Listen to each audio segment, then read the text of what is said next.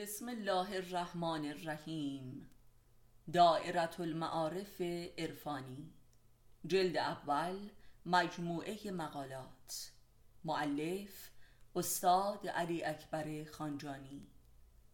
فصل اول فلسفه آدم و هوا خودشناسی جنسی.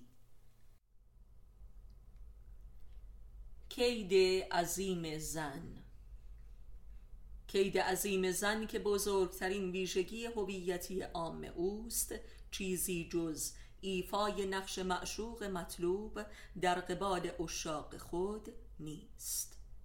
زن از این بازی دچار لذتی مالیخولیایی و شیطانی می شود از اینکه با ایفای نقشی ایدئال و فرشته خوی و قدیس برای مدتی هرچند کوتاه مورد پرستش مردی واقع شود.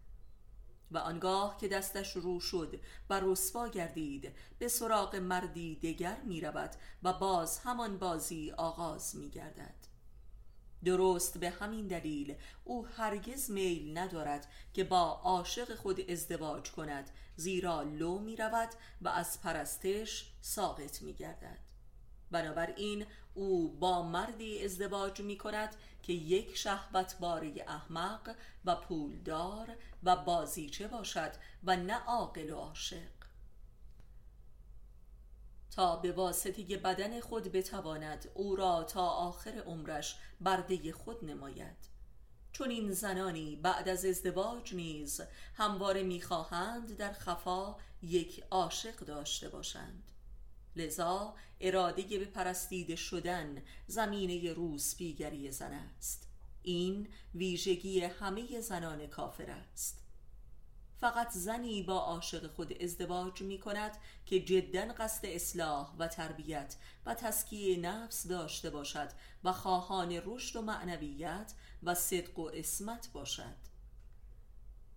ولی زن کافر همواره دو مرده است که یکی را عاشق می‌خواهد و دیگری را برده خیش.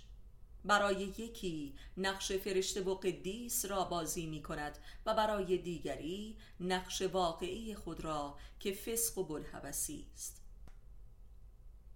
این زن که خود را بسیار زیرک میپندارد بالاخره هر دو را از دست می‌دهد و رسوا و ملعون میگردد و برای ما بقیه عمرش به دریوزگی و اشد ذلت دچار می شود کید عظیم زن که اساس کفر و زنا و شیطنت اوست محصول اراده به پرستیده شدن و سلطه بر مرد است و انکار ولایت زناشویی.